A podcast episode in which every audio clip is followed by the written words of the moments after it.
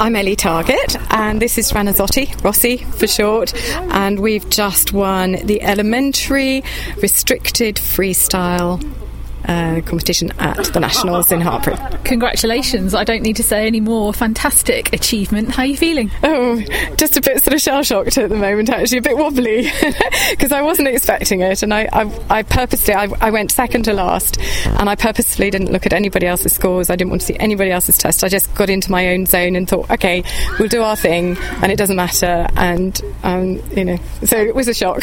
and that clearly nice. worked because he, yes. he did you proud. He did. He's, he, he always always does. He's never he's never done a bad test. I mean, he always comes up. If I ride him properly, he'll come up and do the biz, and he did today. And he just gave me that little bit extra, and just felt as if he was floating. He just really good today. Really Tell me a bit about your music. How did you go about choosing it? Um, well, I'm half Norwegian. My father was Norwegian, and so we decided. Kim Warren puts my music together for me. She's brilliant, and we decided that we'd use some Norwegian music, and I have actually played some of it on the radio.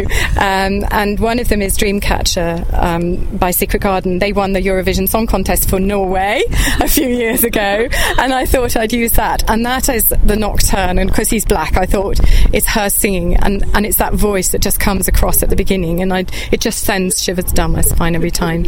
And then we had the uh, the double, the two fiddles playing a, a sort of gig, a, a, jig in Norwegian, and then I don't know what the counter music is, but it's lovely, and it just goes with him. It's, it sort of suits it.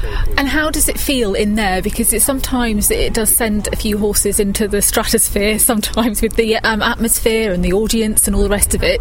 Did he cope yeah. very well with he things like that? He did. We did the arena walk this morning, so that was good. He, he's he was a little bit lit up. I knew he was on his toes, and I knew one false move and he'd be off. Um, and we had the free walk on a long rein to start with, which it, most people put that in at the end so that you've worked your horse by then. And I thought, is he going to let me do this? And he did. And it was going towards the audience, and I was a bit worried because there are there were a lot of people up there, and I thought, you know, is he going to be all right here? Mm. So it was a bit of a risk, but he he did that fine, and um, he, he I think also because he knows the music very well, he it, it, settles him in a way because he hears that and thinks, oh, I know what we've got to do now, and it certainly settles me because I know this is mine, nobody else knows it, it's my music, and and you know I love it so.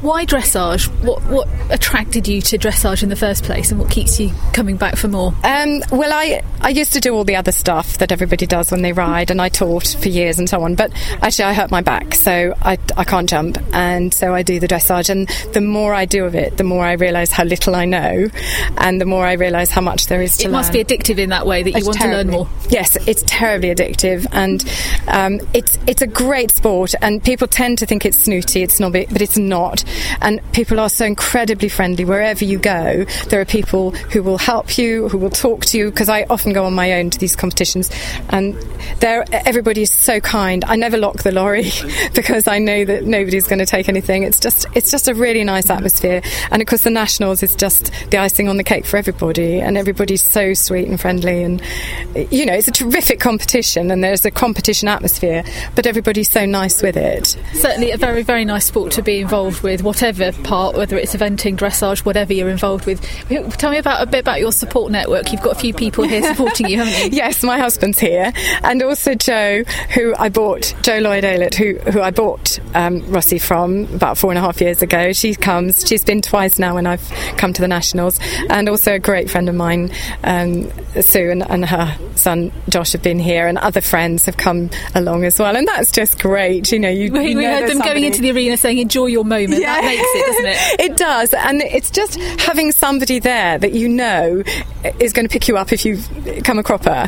That there's somebody going to sort of say, "Oh, come on," you know, which you didn't. No. Let's face it. What, what happens next?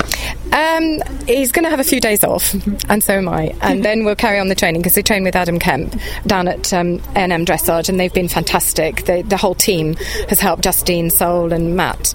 Um, for us, and, and they've been fantastic. So we've done a lot of training. So he's worked very hard for this, and now we'd, we've part qualified for the mediums, so we're going to do that, and then I'm going to set the medium freestyle with the same music again, use the same music.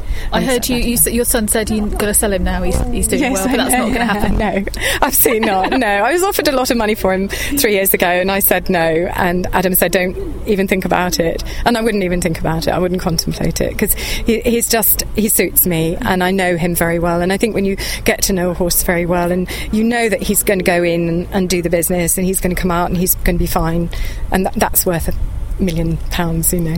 In your other life, you obviously you're not you don't shy away from anything. You've been on radio, you've had a radio career, you've had after dinner speakers. Are you going to form part of subject matter of the after dinner speaking? I hadn't thought of that actually. No, I hadn't thought of that. But yes, I could do. I could take dressage to the masses, couldn't I? You could. You and could. tell them, look, you know, it's just me, and anyone can do it, and Absolutely. it's fun. Yes, and and. Uh,